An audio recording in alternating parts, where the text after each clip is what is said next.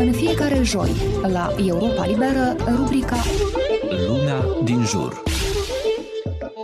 Pe măsură ce trupele rusești își intensifică atacurile în Ucraina, mii de oameni sunt nevoiți să se ascundă în adăposturi antibombă pentru a-și salva viețile. Vitali Zalewski, un tânăr de 21 de ani, este locuitor al orașului Harkov, una dintre principalele ținte ale atacului trupelor ruse invadatoare. Împreună cu numeroși băștinași, Vitali este nevoit să se refugieze cu regularitate în metroul din Harkov, care este folosit ca adăpost antiaerian. С первого дня, когда все началось, Chiar din prima zi, când a început totul, am înoptat și eu în metrou, pentru că este un loc mult mai sigur acum. Au venit foarte mulți oameni, familii întregi, au venit cu copii, cu animalele lor de companie. Acum continuă să stea acolo. Din motive de securitate, metroul este închis.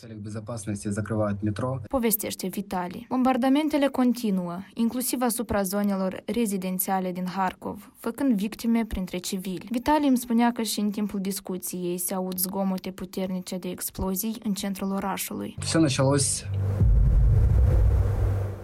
secundă. Se aude explozia. O secundă. În general, situația este foarte dificilă. Atacurile continuă. Dacă în primele zile erau atacate obiectivele militare, strategice, acum au trecut și la casele de locuit. Astăzi se trăgea chiar asupra centrului orașului Harkov. Ieri, în timpul negocierilor dintre Rusia și Ucraina, a fost bombardată o zonă rezidențială. Sunt și morți. Ceea ce se scrie, se vorbește în mass media rusească este pur și simplu un neadevăr. La momentul de față continuă atacurile și tirurile asupra asupra caselor, asupra oamenilor pașnici care mai ies din adăposturile antibombă ca să se aprovizioneze cu apă potabilă și hrană. Ecaterina Socolova, locuitoarea orașului Kiev, se arată nedumerită când citește presa rusă, în care se menționează că ucrainenii ar fi cei care au inițiat acest război.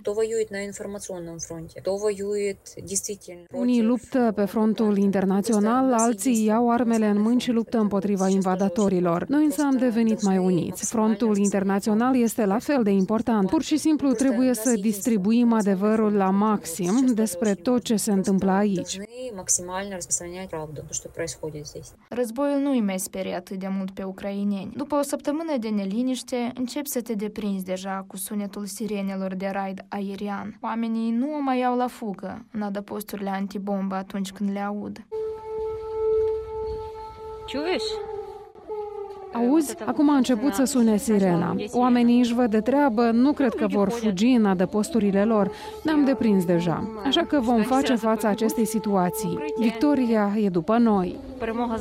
spune Ecaterina. Chiar dacă Odessa nu este atacată atât de masiv ca Harkovul și Kievul, o bună parte din locuitorii orașului l-au părăsit deja. Mi-a spus Ana Kaplinskaya, studentă și locuitoarea orașului Odessa. Многие покинули Одессу. Mulți oameni au părăsit Odessa, dar o parte din locuitori rămân să stea aici. Ei cred în continuare că situația din regiune nu se va agrava și că totul va fi bine până la sfârșit, până când ucrainenii vor învinge. Cu toții lucrăm pentru a-i ajuta pe apărătorii noștri. Interlocutorii mei din Harkov, Kiev și Odessa au spus la unison că Rusia, prin declanșarea acestui război, arată unitatea poporului ucrainean.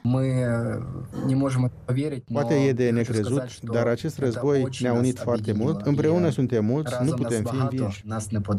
Din Chișinău, Olga Soroceanu, Radio Europa Liberă.